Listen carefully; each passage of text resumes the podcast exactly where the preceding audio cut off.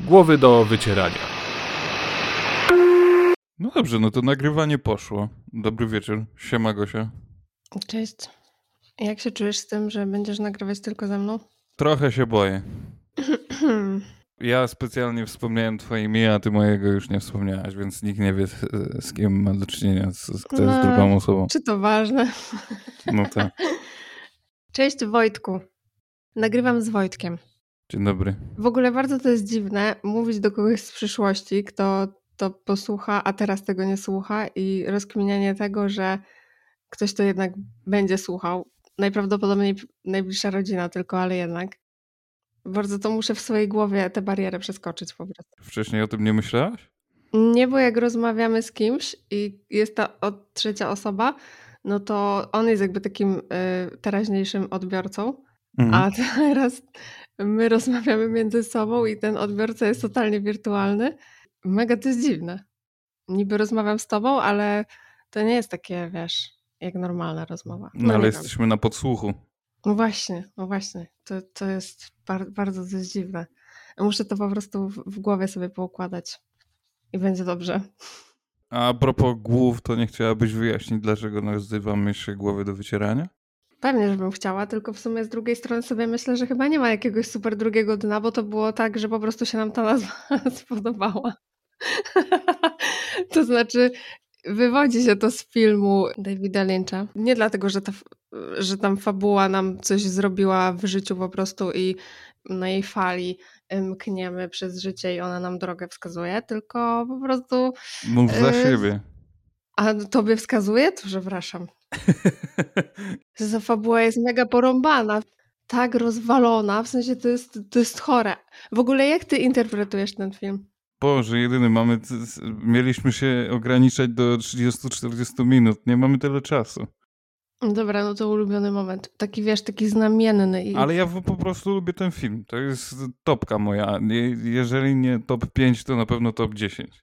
Aha, no dobra. Także tam dla mnie wszystko się zgadza. To jest mega surrealistyczne i ja lubię ten klimat, dlatego właśnie, że każdy może to zinterpretować pod siebie.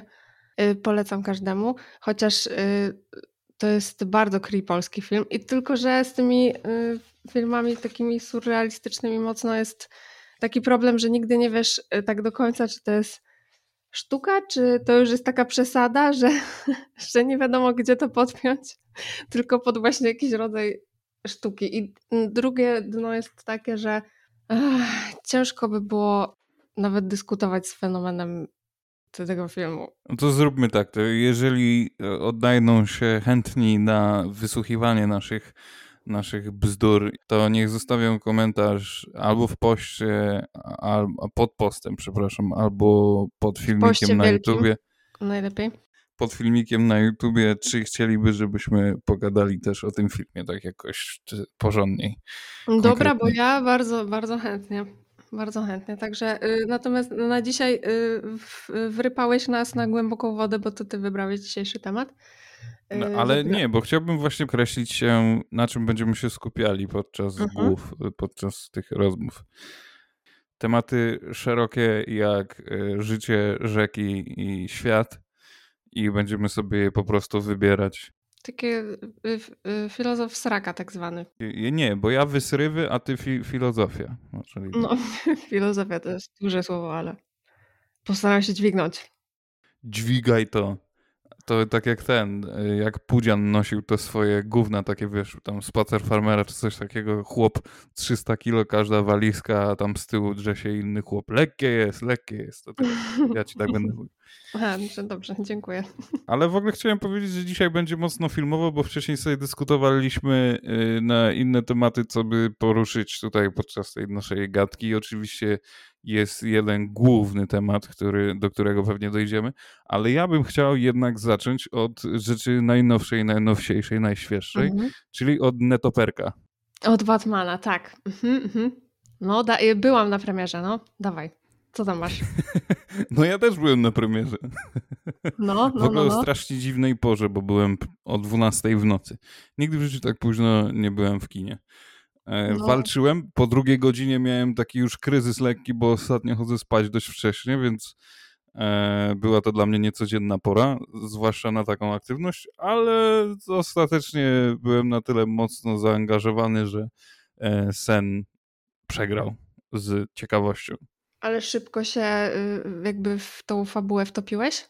Te pierwsze sceny w ogóle, pierwszych 5 minut filmu, to miałem wrażenie, że wertuję kartki komiksu. To jest w ogóle bardzo komiksowy film. Uważam, że w końcu reżyserzy i producenci podjęli mądrą decyzję. Ekranizując komiksy, tytuły komiksowe, zdecydowali się na trzymanie ich w koncepcji komiksowej. Gratuluję, świetny pomysł. W końcu to wszystko zdaje egzamin. Mhm. No ja właśnie miałam takie piki, że początek mnie mega podjarał, to na pewno, ale potem jakiś taki spadek, wiesz, zaangażowania wleciał. Sinusoidalnie po prostu. Ten spadek zaangażowania to była tak w tej pierwszej godzinie, no nie mogłam się wczuć w tę historię, nie wiem o co chodzi, ale jak już złapałam taką mocną wczójkę, to po prostu nawet nie wiem, kiedy mi ten pozostały czas leciał, bo też się obawiałam tego, że to są 3 godziny w kinie, w otoczeniu innych ludzi na premierze i jeszcze będzie boleśnie, ale nie było boleśnie. Natomiast ta kwestia komiksowości tego filmu, no to ja się tak średnio wypowiem, bo mnie to nie robi, że tak powiem, różnicy, czy film będzie komiksowy, czy nie będzie, bo uważam komiks za jakąś taką osobną działkę, której należy się osobny wiwat. Nie zrozumiem źle, bo ja doceniam filmy, które są na kanwie komiksów, ale tych komiksów nie do końca się trzymają i nie chodzi mi tu o fabułę, tylko o ten taki klimat, bo na przykład Batman Nolana w ogóle komiksowy nie jest, to jest spektakl. Trzymanie się koncepcji komiksowej sprawia, że ta oryginalna postać, wiesz, staje się taka kompletna. Pierwszy raz mieliśmy Batmana, który jest w świecie Batmana tak naprawdę. No tak. Bo wcześniej był Batman w świecie Bartona, był w świecie Nolana, a dopiero teraz mieliśmy Batmana w świecie Batmana, co jest w ogóle zajebistą sprawą. Nie bez powodu ten tytuł ma tylu fanów. Mhm. Więc wystarczy przełożyć to, co masz na kartach komiksu, na taśmę filmową. Pewnie tak, z jednej strony tak, a z drugiej strony zawsze tego artystę jakaś kreatywność porywa i trochę się nie dziwię, że każdy ma jakąś tam wizję, ale to, że Gotham było teraz takie, no wiadomo, czarne i deszczowe i to się wpisuje w konwencję, no to 100% zgody, ale sobie myślę, czy nie uważasz, że to twoje podejście do tego Batmana teraz to po prostu popłynąłeś na tym hypie, bo zawsze jest ta wątpliwość, nie? Jak wychodzi taki film. Ja nie jeżdżę tym pociągiem hype'owym, nigdy. I robię wszystko, żeby nie wiedzieć nic o filmie, na który idę. Nie rozmawiam z nikim, nie czytam recenzji, często nawet nie oglądam trailerów. Często tytuły, których nie jestem fanem, tak nie wiem, bo Batmana po prostu uwielbiam. I zawsze go lubiłem, komiksy czytałem i tak dalej i uwielbiam w ogóle animowaną serię z lat 90., która jest w ogóle najlepszą adaptacją Batmana. No zdecydowanie. Tak jest z Batmanem, że jego śledziłem, więc wiedziałem, że na ten film na pewno chcę iść, jak tylko wyszły pierwsze jakieś tam newsy, ale są takie tytuły, które wiesz, omijam. Na Spidermana najnowszego był 10 tysięcy razy większy hype i biłem się w ogóle z myślami, czy iść do kina, czy nie, bo mnie ten film tak naprawdę nie interesował. Tylko dowiedziałem się, bo ktoś mi sprzedał informację, tak myślał, że mi nie sprzedał tej informacji, ale między słowami domyśliłem się, o co chodzi. Wiedziałem, że będzie ruchanie sentymentu i to na pełnej. I dlatego nie chciałem na ten film iść. Poszedłem i zostałem taki sobie. Aha, czyli byłeś. No właśnie. Byłem. W końcu poszedłem, miałem ochotę iść do kina, a nic więcej innego nie było takiego ciekawego, więc stwierdziłem, że no dobra, czemu nie? No a sama postać Batmana w takim razie? Bo ty jesteś creepy fanem, więc się wypowiedz. Problem polega na tym i nie wiem, czy to jest celowy zabieg, czy nie. Jeżeli jest celowy zabieg, no to rozumiem, ale nie do końca mi się podoba taki brak wielowymiarowości tej postaci. No bo Batman to są 3 osoby w jednym w końcu. A tutaj mamy 1 osobę. Nieważne, czy chłop jest Batmanem, czy rozmawia z Alfredem, czy jest Bruce'em Wayne'em takim wystawionym na światło dzienne. No tutaj widzę duży problem i mam nadzieję, że dopiero dojdzie do rozwoju jego postaci. kolejnych częściach. Batman jest tak dobry, jak jego przeciwnik. Mhm. I dlatego na przykład film z Jokerem jest tak genialny. No tak, z Heathem Ledgerem. Tak, z Heathem Ledgerem. Tutaj ten przeciwnik był autorski, ale nadal był średni. I wydaje mi się, że na jego tle i tak Pattinson wypadł bardzo dobrze. Że już lepszym takim złolem w filmie się okazał Pingwin. W sensie, że był bardziej wyrazisty. A tobie jak się podobały damskie akcenty w filmie? Damskie akcenty, czyli jedynie kobieta-kot. No tak, właściwie. Kobieta-kot i jej przyjaciółka, która zaraz znika. Ale co do kobiety-kot, fajna, w sensie wizualnie 10 na 10, to zdecydowanie. Mm. Ale czy rozwaliła mi szczena, mi opadła, czy coś takiego? Nie. W sensie znowu to jest taka płaska postać zrobiona po to, żeby podbić główną męską postać i nie na zasadzie takiej, że ja się na to oburzam, czy coś takiego, bo jednak idę na film o Batmanie i wiem o tym. Ale nic ciekawego, w sensie nie urwała mi dupy, że tak powiem. I znowu sobie myślę, że czy szkoda? W sumie nie wiem, czy szkoda. Z jednej strony tak, bo ciężko jest o takie role fajne, a z drugiej strony to ja idąc tam wiem, że ona określone zadanie ma. Ona dzięki temu, że jest taka jaka jest, z jednej strony bardzo taka pewna siebie, wiadomo, i zadziorna, ale z drugiej strony jednak ten Batman występuje w roli takiego opiekuna w pewnym momencie. To jest po to, żebym ja się podjarała Batmanem jeszcze bardziej i ja to kumam, nie? Ale szkoda trochę. No szkoda, wiesz, jakby nie było to w tych wszystkich filmach o człowieku nietoperzu, to tylko Michelle Pfeiffer miała taką poważniejszą rolę, a reszta to wszystko takie...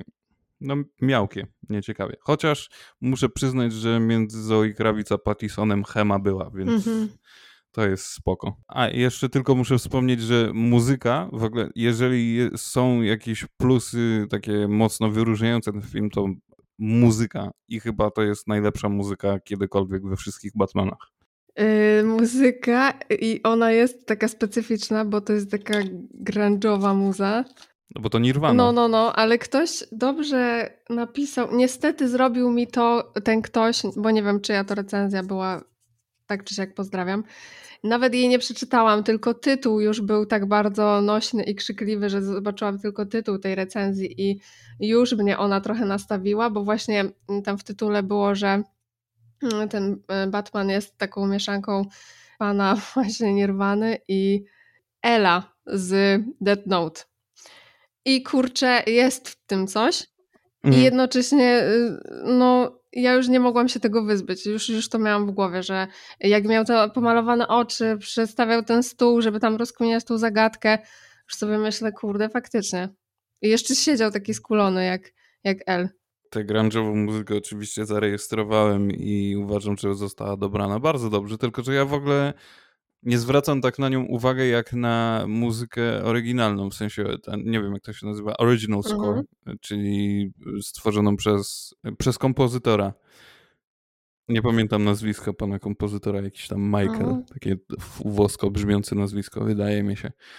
To jest w ogóle miazga totalna, to nie chodzi mi tutaj o Nirwanę. Nirwana to jest tylko dodatkiem, ale wiesz, jak on wychodzi z mroku po raz pierwszy, to ja te dźwięki dupą słyszałem.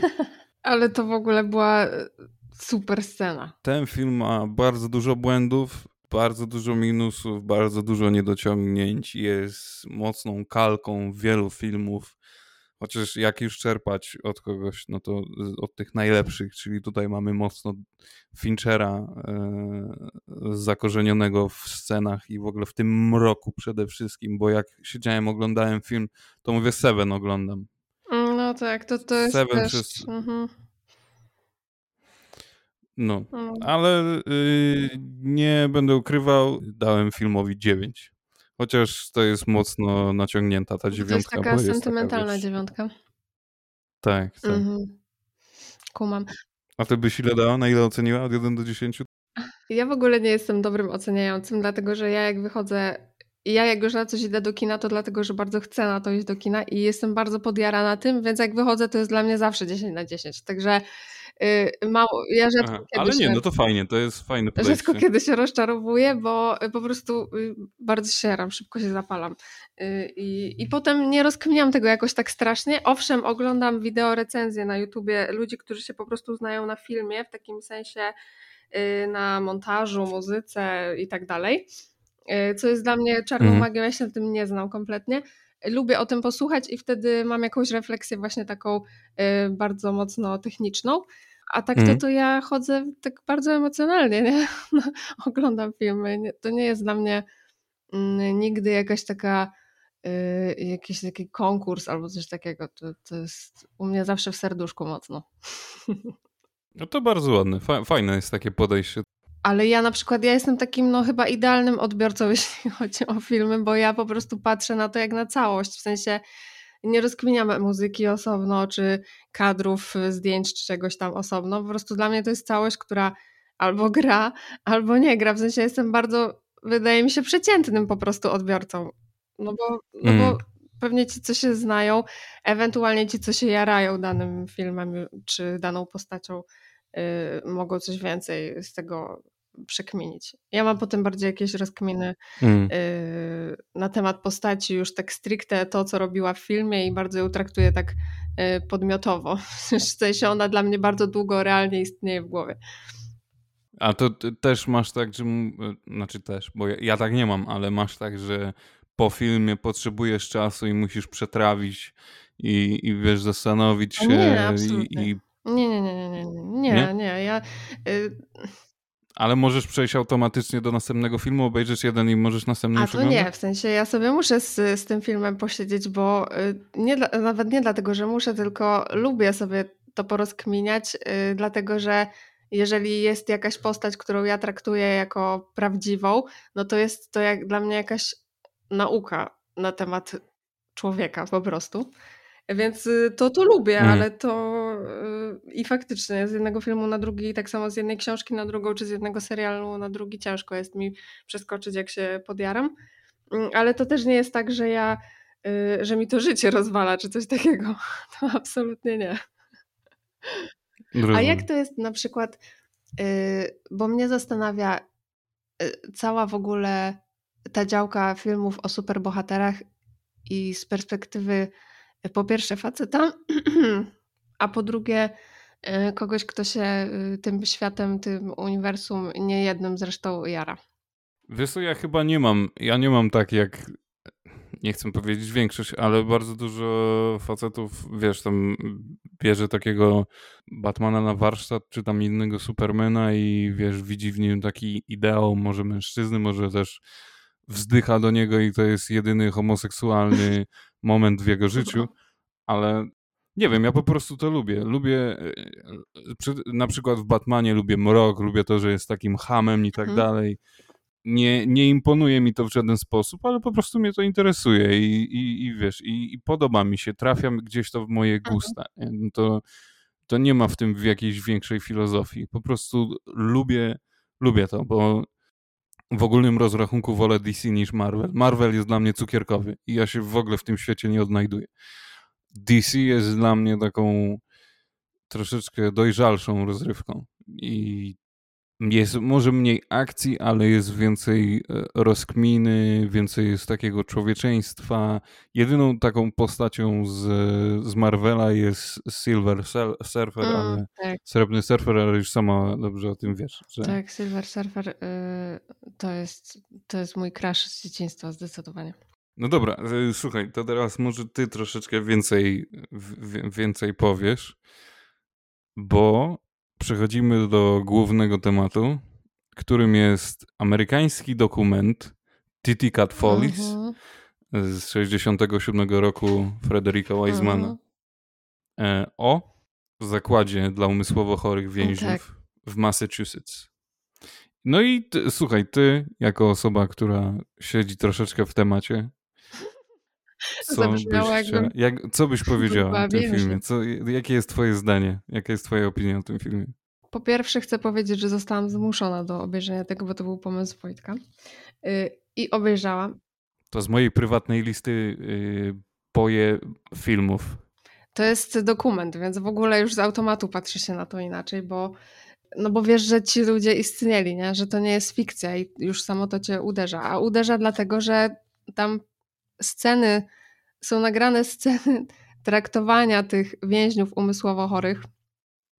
No kurde, no źle. To, co się tam dzieje, to jest totalne pastwienie się i fizyczne, i psychiczne. Mało tego, zdaje się, że ty chyba wspominałeś, jak ogarnialiśmy się z tym filmem, że jak to było nagrywane, to pracownicy tego więzienia to w ogóle dumni byli z tego, że tak się zachowują.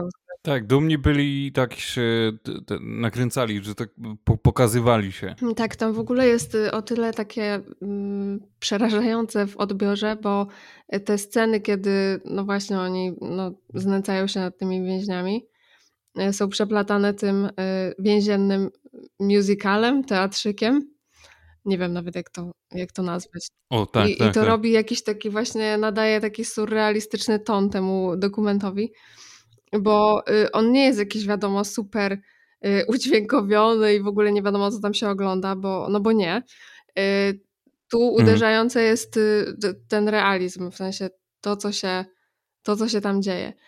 Ja to obejrzałam już, jak w ogóle rozkminialiśmy, że będziemy nagrywać i że to będzie jeden z filmów, który poruszymy, bo jest to jakiś przyczynek do fajnego, głębokiego tematu. I to było chyba ze 2 miesiące temu albo i więcej, już sama nie pamiętam. I wiedząc, że będziemy nagrywać dzisiaj, już szczerze powiedziawszy, nawet nie chciałam tego odpalać znowu, włączać sobie, bo to jest tak niewygodne i to jest oczywiście straszne z jednej strony, bo to, że to jest niewygodne, nie zmienia tego, że to się wydarzyło, nie? I to, że ja na to nie będę patrzeć, nie oznacza, że tego nie ma i nie było i tak dalej. Rozumiem trochę to, że jak to się pojawiło na jakimś, ten film pojawił się na jakimś festiwalu, chyba New York Film Festival, to zdaje się, że tam chyba tylko 2 razy puszczono ten film i to były jakieś takie dla widowni ograniczonej wejścia, bo właśnie to jest tak nieprzyjemne, niewygodne po prostu w odbiorze. Dobra, co się tam wydarza w tym filmie?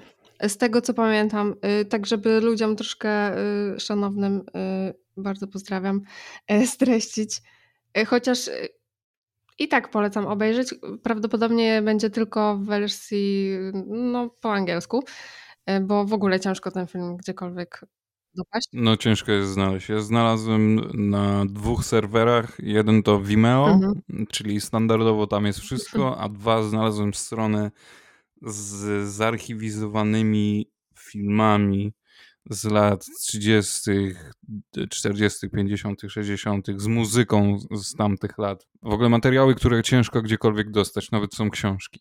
Można sobie pościągać w Mobi czy w PDF-ach i wszystko jest za darmo. Także stamtąd nawet będzie można siąść i wymyślić, może wyciągnąć jakiś film. Aha, okej. No to to spodziewam się, że tam będziemy grzebać.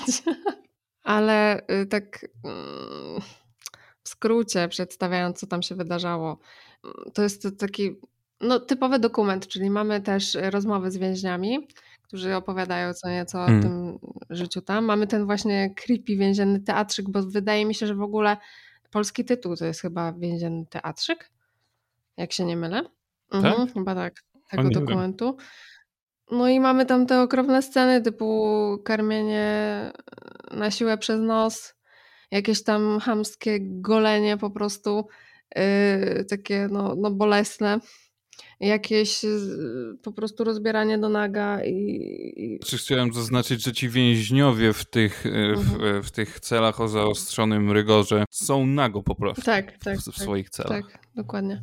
I w których jest pusto i chyba mają jakąś szmatę do spania i nic więcej. A w ogóle ty wspomniałaś o tej scenie z chłopem, co go karmią przez rurkę, przez nos. No to ta scena w ogóle jest genialnie, ale przerażająco z drugiej strony stworzona, bo się przeplata ze scenami, kiedy ten sam mężczyzna leży już w grobie, jest jego pogrzeb. Tak, tak, tak. I to jest taka symbolika, że po śmierci był lepiej traktowany niż za życia. No, w ogóle sama ta idea tego, że później jak już ten dokument się ukazał i bardzo chciano, żeby się nie ukazał, żeby go nie puszczano nigdzie, to zdaje się, że argumentowano to tym, że ten dokument narusza prywatność tych więźniów, bo właśnie tam pokazuje ich twarze i tak dalej. I ja sobie myślę, jaka w ogóle ciekawa argumentacja, bo z jednej strony faktycznie nie jest to... absurdalna argumentacja. Ale z jednej strony nie jest to, wiesz, nie jest to źle powiedziane, to nie jest głupie to, co oni mówią, bo fakt faktem można by się było do tego przyczepić. Natomiast w obliczu tego, co tam jest pokazane, no to jest to absurdalne. Skala poniżenia ogromna. Nawet nie wiem, jak to ugryźć na tej zasadzie, że mówimy tutaj o więźniach, to znaczy o ludziach, którzy popełnili jakieś, złamali prawo. Przestępstwo. Tak. I dlatego chyba to jest tak trudne, nie do ogarnięcia ogólnie dla ludzi, no bo mam wrażenie, że w ogóle w ludziach tak jest, że jeżeli ktoś przestępstwo popełni, a już, nie daj Boże, jest to przestępstwo typu gwałt, typu morderstwo i tak dalej, to w ludziach rodzi się żądza zemsty automatycznie. Nie mają litości, prawda? W sensie nie ma wtedy mowy o żadnych prawach człowieka i tak dalej, no nie? W sensie wtedy liczy się mord i w ogóle. Co z jednej strony, jeżeli jesteś naznaczony emocjonalnie, no to trochę nie dziwi, a z drugiej strony, no to w czym będziesz lepszy w takim razie od tego człowieka, jeżeli się zniżysz? Jak jesteś osobą postronną, tak? I w ogóle nie masz właśnie żadnego emocjonalnego powiązania z przestępcą. No to dobra, nie wiem, widzisz nazwisko sprawcy w wiadomościach, w gazecie i czytasz, jakie przestępstwo popełnił, czy tam słyszysz. Tak. I życzysz mu jak najgorzej, zwłaszcza jeżeli chodzi o przestępstwa, o których wspomniałaś, tak? Ale w momencie, kiedy widzisz, co z takimi ludźmi się dzieje, no to naprawdę nie wiem, kim trzeba być, żeby stanąć obok tego obojętnie, bo wydaje mi się, że nawet największy skurwysyn zasługuje na jakieś nawet minimum szacunku. No właśnie. Że nawet na jakieś ludzkie zachowanie, typu... Kurczę, w ogóle ty wspomniałaś o tej scenie z tym chłopem, co go karmią przez rurkę, przez nos. A taka scena, która mi utkwiła w głowie, to jest ten Jim, którego przedrzeźniają. Tak. Why is your room so filthy, Jim? Tam zdaje się. Tak. I mnie rozwala to, jak on sam ze sobą walczy, bo on, mimo tego, że jest chory psychicznie, zdaje sobie sprawę, że oni go przedrzeźniają. I on walczy ze sobą, żeby się nie odzywać. Tak. Bo wie, że to ich napędza i to przedrzeźnianie napędza jego i to jest taka wewnętrzna walka, że on w tej celi chodzi i aż tupie nogami, bo inaczej nie potrafi wyzwolić z siebie tej całej frustracji. W ogóle siedziałem i mówię, ja pierniczę, w ogóle jak on musi cierpieć w ogóle. Tak. Mnie ta scena rozwaliła. Nie? Jak często jestem bardzo nieczuły na to, co widzę na ekranie, to tak to mnie akurat uderzyło. Tak, bo jest dokładnie tak, jak mówisz, że o ile to jest taki anonimowy news, że coś się strasznego wydarzyło, tak jak teraz dzieje się na świecie i wszyscy życzą śmierci wiadomo komu, to... Człowiekowi, którego imienia nie można wypowiadać. To jednocześnie jest dokładnie tak, jak mówisz. Nie wyobrażam sobie, że tę myśl faktycznie możesz przekuć w czyn. W sensie to jest jakaś abstrakcja. Nie umiem sobie... Wiesz co, zemsta chyba nie smakuje najlepiej na zimno, tylko zemsta najlepiej smakuje, kiedy jej nie widzimy. Kiedy tak, nie musimy też... wymierzać. Kiedy nie musimy sami jej wprowadzać w życie. To jest prawda, ale to też robi fajną w ogóle małą klamerkę odnośnie jeszcze Batmana, bo tam a propos zemsty, on się chełpił tym, że jest on się tak nazywał. Vengeance, tak. Że jest zemstą. Że...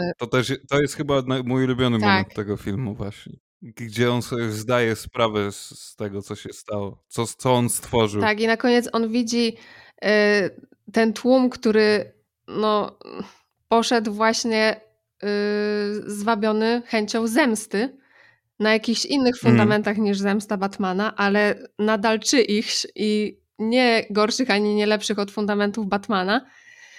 On nagle widzi, że no, to nie ma sensu, że zemsta do niczego nie prowadzi, że upodlisz siebie i zrobisz krzywdę nie tylko tej osobie, na której teoretycznie chcesz się zemścić, tylko pociągniesz za sobą tak, po prostu stworzysz tak wielką czarną dziurę, która wchłonie wszystko wokół siebie i to jest no niesamowite. A zresztą kolejna rzecz, jeśli chodzi o Titicut Follies i tam urzędujących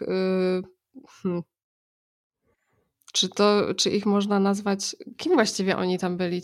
To nie byli lekarze, to sanitariusze byli? To nie, no był lekarz. Był też, lekarz, ale... Był jeden lekarz, był jeden lekarz, który non-stop chodził ze szlugiem w ryju, tak. A reszta to wszystko było klawisze. A, klawisze, okej. Okay.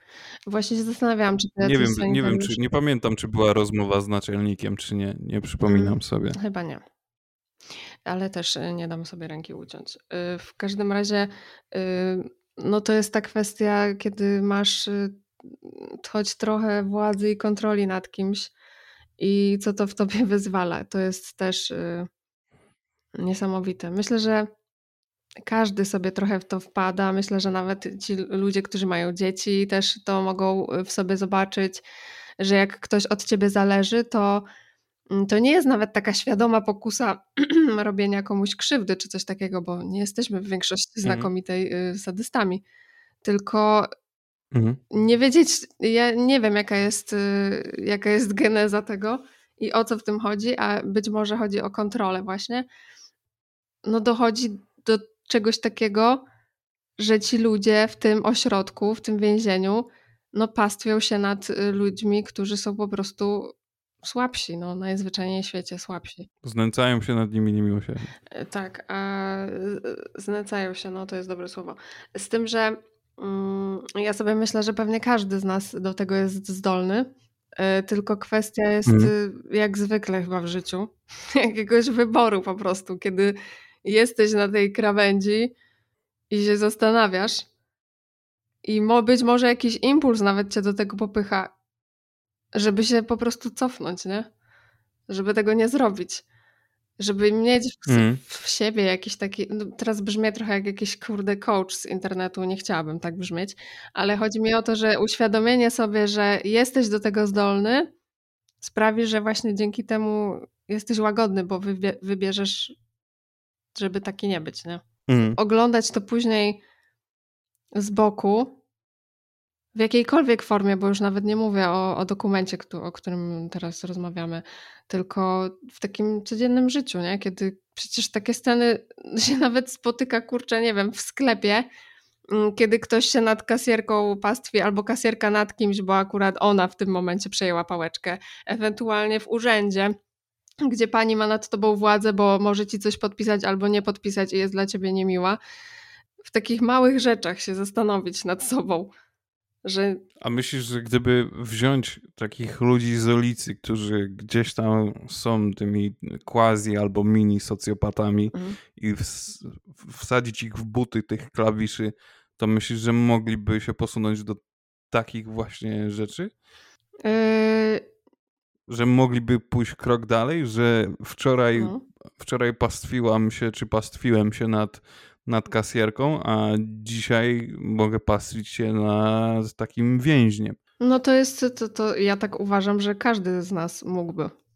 W sensie, czy ty, czy ja, że jesteśmy do tego zdolni, nie? Tylko pewnie każdy ma jakiś inny pułap, gdzie wiesz, że sobie jedni sobie staną na palcach i po to sięgną, a inni sobie muszą drabinkę przynieść, bo mają to wyżej po prostu. Ale jest kwestia tego, czy w ogóle po to sięgniesz. Ale no nie? Czy wszyscy, no właśnie o to chodzi, że czy wszyscy mają pragnienie sięgnąć po to? Ja nie twierdzę, że to jest kwestia... Czy nie zrezygnujesz w pół drogi? No właśnie, ja nie uważam, że to jest kwestia pragnienia, bo to nie jest pewnie tak, że oni budzą się z myślą, ale dzisiaj dojebie kasjerce, no nie? To się dzieje pewnie pod wpływem impulsu albo pod wpływem tego, że są zmęczeni, albo że coś im się w życiu wysrało, ja to wszystko rozumiem, albo po prostu są, kurde, marudnymi ciulami, no nie? Też tak bywa. Natomiast zgryźliwi, tak, stetryczali ludzie.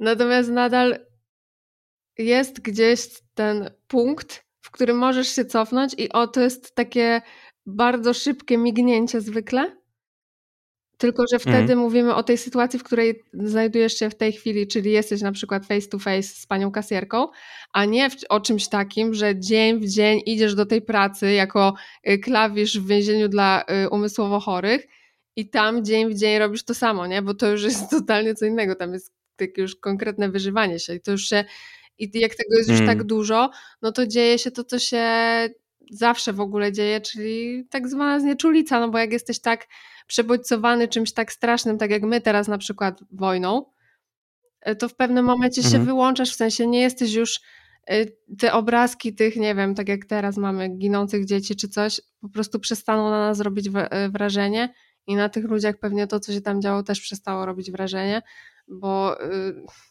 inaczej nie wyobrażam sobie funkcjonowania trochę. Czy nie uważasz, że ci ludzie, którzy pracują w tym więzieniu i wiesz, znęcają się nad tymi psychicznie chorymi codziennie, to w pewnym momencie to już nie jest, i takich decyzji nie są podświadome, tylko stają się po prostu takie schematyczne, że oni już dobrze wiedzą, co tak, robią. Na pewnym etapie wydaje mi się, że muszą wiedzieć. Znaczy to nie jest też tak, że jak oni to zrobili pierwszy czy tam drugi raz, to nie wiedzieli, co robią, nie? Wiedzieli, co robią, tylko być może to wynikało z jakiegoś takiego, nie wiem, zniecierpliwienia, bo wiesz, bo zajmujesz się kimś, kto za przeproszeniem nie ogarnia, no ale później, no to... Znaczy ja nie mam wytłumaczenia za bardzo, nie? Nie mam ani wytłumaczenia, ani nie mam też usprawiedliwienia na coś takiego, bo w pewnym momencie no nie wierzę, że nie widzisz tego, a nawet jeśli, chyba że widzisz, ale już jesteś tak głęboko w tym razem z całą grupą. A jeżeli to działa na zasadzie psychologii tłumu? No właśnie, w sensie... dokładnie do tego zmierzałam, że pewnie już potem masz tą całą grupę ludzi, która robi to samo i w zasadzie jakie ty masz ruchy w tym momencie. Możesz przestać i też dołączyć do grona bycia, do grona tych ludzi, którzy są poniżani zapewne. No albo co, no nie wiem, pójdziesz się poskarżyć, ale podejrzewam, że w takim systemiku zamkniętym każdy jest umoczony. Raczej nie jest tak, że ktoś tam nie wie, co się wydarza, no bo raczej nie. Nie chcę rozkminiać tak strasznie tych klawiszów, bo po prostu nie znam tych ludzi, nie? Więc też to by było mega niesprawiedliwe. Nie wiem, co tam się działo w ich życiu i o co chodzi. Oceniam tylko to, co widzę na ekranie i to jest karygodne, nie? To się w ogóle nawet w standardach jakichkolwiek nie mieści. Nie wiem, jak jest w ogóle... Nawet w standardach lat 70. No właśnie, 60. gdzie ludzie nie byli tak jak teraz... tacy bardziej świadomi pod tym względem takim emocjonalnym, że tak powiem. No wrażliwsi byli. Znaczy teraz bardziej są wrażliwi. Nie byli tak wrażliwi. Tak, wtedy. Tak. A mimo to ten film był zakazany, czyli robił wrażenie takie negatywne zdecydowanie. Chociaż pytanie, czy robił wrażenie negatywne, bo przez to, co tam było na ekranie, czy robił wrażenie, czy władze tego więzienia nie chciały, żeby po prostu... wiesz, ich umoczyć, nie? No bo tu nie przedstawiało ich w najlepszym świetle, mimo że oni tak myśleli na początku, co też jest w ogóle mega, mega śmieszne. A już tak kończąc, to chciałem się zapytać, czy ty kiedyś się poddałaś psychologii tłumu? Na pewno. Na 100%, w sensie jestem przekonana, że tak, bo na pewno każdy to miał i nie wiem, weźmy jakieś takie mecze, ekscytacja, koncerty, ekscytacja, no nie? Ale żeby...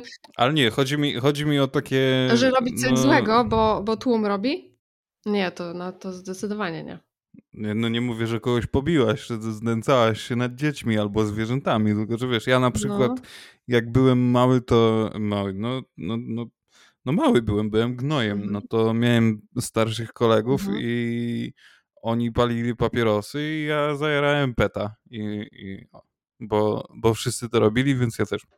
Także to na przykład. Okej, no to jeśli chodzi o jaranie peta będąc gówniakiem, no to chyba na pewno był jakiś, bo też obracałam się w towarzystwie, które paliło papierosy. Na pewno był jakiś moment, że ja też spróbowałam, czy coś ten deseń, ale w ogóle, ale nie paliłam nigdy, mimo że całe towarzystwo, z którym wtedy się trzymałam, paliło i nikt w ogóle nie miał mi tego, wiesz, za złe. Albo żebym miała z tego powodu jakieś nieprzyjemności w grupie. Nie, absolutnie nie, kompletnie nie, to było jakoś tak się akceptowaliśmy, że tak powiem. No u mnie nie było tej takiej świadomości. Chciałeś zaimponić. No po prostu było wzajemne nakręcanie się. Mhm. Gdyby któryś z nas się wyłamał, wątpię, żeby wiązało to się z jakimikolwiek konsekwencjami. Mhm. Po prostu by mnie zajarał. No, jasne. To takich przykładów tego typu to podejrzewam, że mam mnóstwo w życiorysie. Tylko teraz mnie przychodzą do głowy, ale na pewno. Ale na pewno to nigdy nie było, wiesz, jakieś takie okrutne czy coś takiego, nie? Chociaż wiem, że jest taka ogólna opinia o dzieciach, że dzieci potrafią być okrutne, co ja bardzo nie lubię tego powiedzenia, bo dzieci nie są okrutne. Jeśli już, to może ktoś je takimi... Szczere są. Też, tak, są szczere, ale też jeżeli jakieś dziwne zachowania przejawiają, no to zwykle dlatego, że się ich nauczyły, no i kurczę, nie lubię takiego stygmatyzowania dzieci na starcie, no bo jak mamy sobie lepsze pokolenia gdzieś tam popchnąć, jeżeli od razu będziemy z taką stygmę walić. A teraz, a propos lepszych pokoleń? A czy we wnętrzu są jakieś istoty? Ej, jest tam kto? Chyba nikogo nie ma. Jak bardzo stracą na nieoglądaniu Muminków kolejne pokolenie. Wiesz co, ja myślę, że my tak mamy, że traktujemy Muminki bardzo sentymentalnie, emocjonalnie, a oni będą sobie swoje jakieś tam bajki traktować w ten sposób, więc wiesz. Czy stracą? I don't know. Ale w ogóle wspomnijmy, że robimy tu segment muminkowy właśnie dzięki szanownym widzom, obserwatorom naszego Instagrama, którzy nam muminki wybrali. No tak, no to tylko jeszcze gwoli ścisłości, że w każdym kolejnym odcinku GŁOWY do wycierania będziemy na sam koniec omawiali odcinki muminków, odcinek muminków. Mhm. Będziemy lecieć po kolei. Tak. Dobrze, to czy ty chcesz powiedzieć, co w tym odcinku się wydarzyło? Tak, pewnie. Bardzo prosta rzecz. Muminki budzą się. W ogóle jak o tym mówię, to mi się bardzo śmiać chce, bo czuję się, jakbym mówiła coś poważnego, a to nie brzmi zbyt poważnie. W każdym razie budzą się na wiosnę. Muminek się budzi i jest cały po prostu podekscytowany, bo wie, że spotka Włóczykija, więc budzi cały dom, w tym Małą Mi, która oczywiście jest grumpy, wiadomo. I co? No i streszczając bardzo mocno, dzieje się przygoda, ponieważ znajdują czarodziejski kapelusz. Ten kapelusz, po tym jak mama Muminka, tak, zrobiła z niego kosz i wrzuciła tam skorupki, kosz na śmieci. Tak, skorupki po jajkach, wypluł z siebie obłoczki i na tych obłoczkach sobie Muminek, Migotka, Ryjek, Mała Mi i chyba tyle, i Włóczyki fruwali, dopóki one się nie rozpłynęły.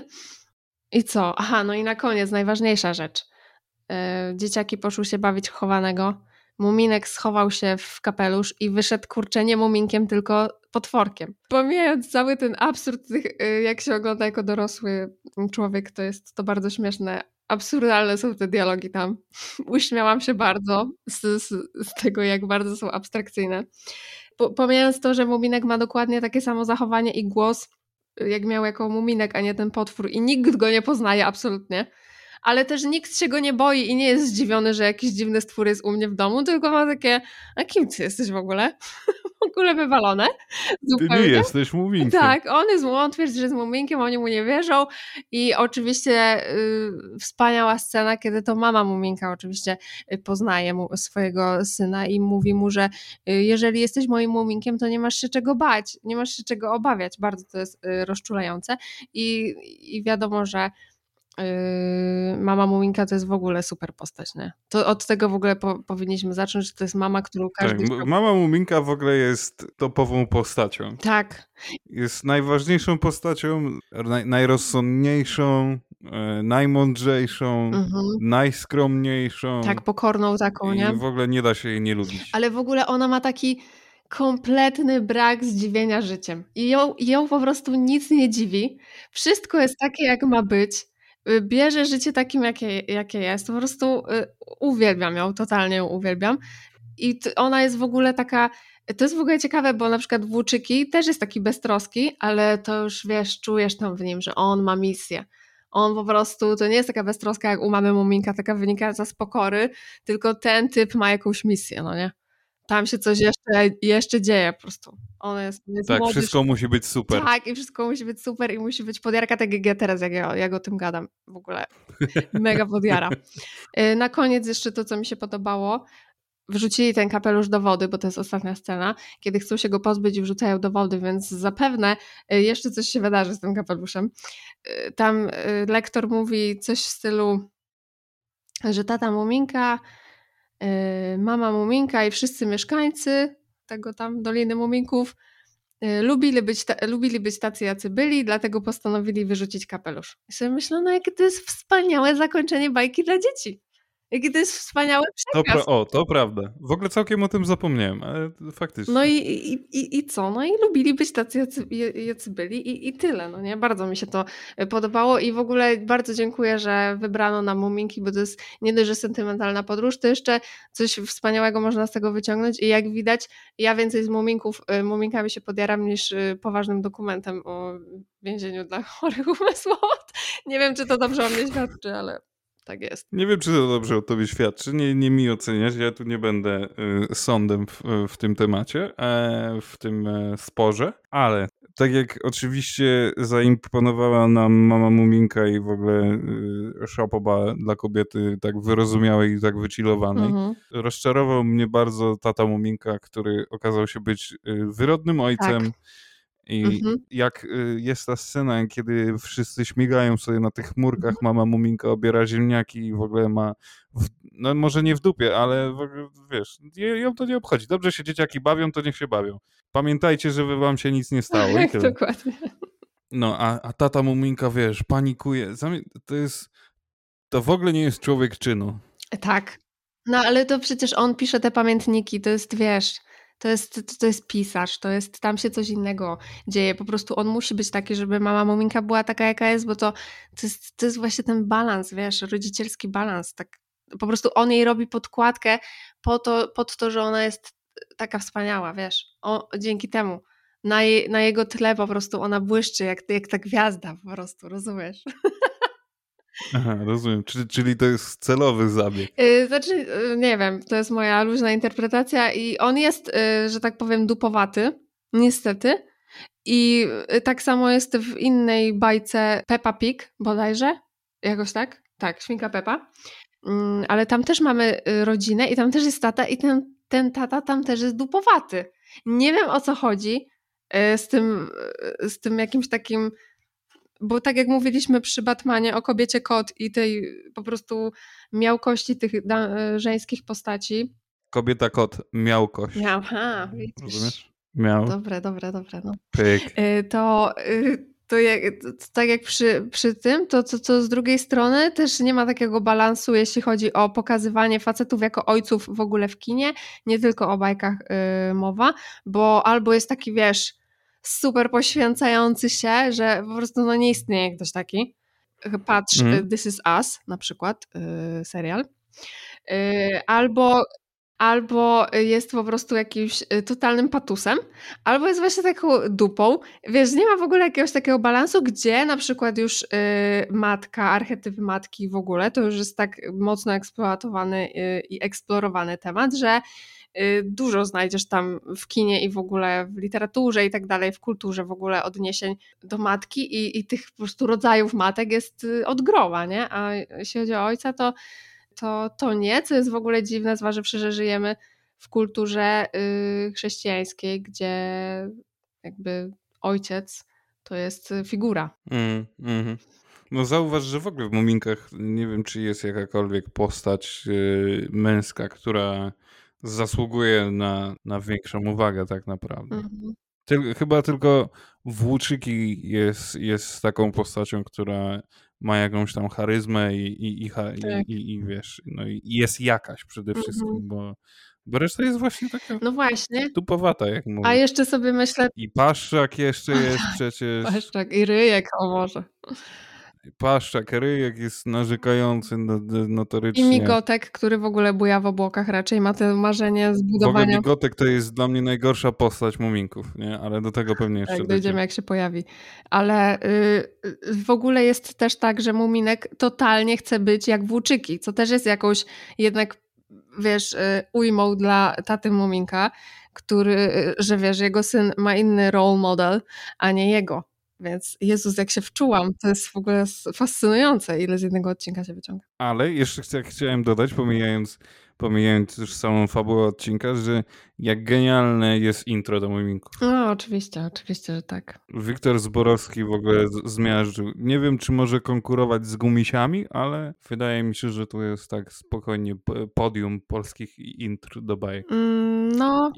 Intr się mówi? Intro chyba nie odmieniasz. Polskich intro do bajek. Chociaż ja chyba na podium na pewno bym Pszczółkę Maję walnęła, bo to bardzo lubię. No Gumi się też... Zbigniew Wodecki nie żyje.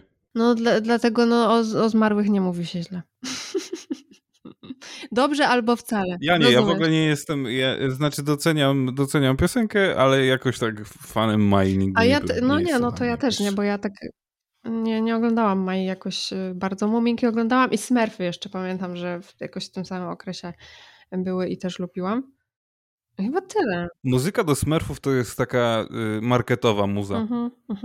Wiesz, takie jak coś tam sobie dynda, jak wchodzisz do marketu i chodzisz sobie z koszykiem między półkami, między alejkami, to tak taka jest muzyka do Smurfów, że... Równie dobrze mogłoby jej nie być. Pewnie masz rację. No, pewnie tak, bo ja nawet nie pamiętam, jak ona brzmiała, więc zdecydowanie masz rację. No i jeszcze końcowa piosenka też jest taka... To jest w ogóle bardzo dobrze przemyślane, bo najpierw masz to takie, ta pierwsza papa, papa i w ogóle tam jest disco, yo i dzieci się, wiesz, fajne wejście w historię. Disco ponad lasery 300. I w ogóle. Jest historia, jaranka historią i na koniec idealnie, po prostu wisienka na torcie, wyciszenie, Muminki się cieszą radością i życiem i po prostu możesz iść spać. No bo nie oszukujemy się, to była dobra notka. Więc jakby potem matka kazała iść spać. Czy jeszcze chcesz coś dodać? Czy już omówiliśmy wszystko? Znaczy ja to bym mogła gadać jeszcze pewnie ze 2 godziny tak naprawdę, bo tak mi się dużo w ogóle pokojów otwarło a propos tego Titicut i tak dalej, ale nie róbmy z tego podcastu, z tych naszych głów znowu. No miało być 30-40 minut. No pewnie będzie godzina. Pewnie będzie godzina, wybaczcie. Polecam wszystkim, żeby pójść się do kina na najnowszego Batmana, zwłaszcza jeżeli macie możliwość pójścia do IMAX-a, bo to jest must be. Titicut, jakby ktoś potrzebował, proszę się ze mną kontaktować, wyślę link. Muminki, no to wiadomo, trzeba oglądać. Oczywiście, po jednym odcinku, a najlepiej równolegle z nami, czyli teraz sobie nadrobicie pierwszy, wybaczamy, że jest po czasie, natomiast na drugi już miejcie przygotowany, prawda, przed następną premierą kolejnego odcinka naszego wspaniałego.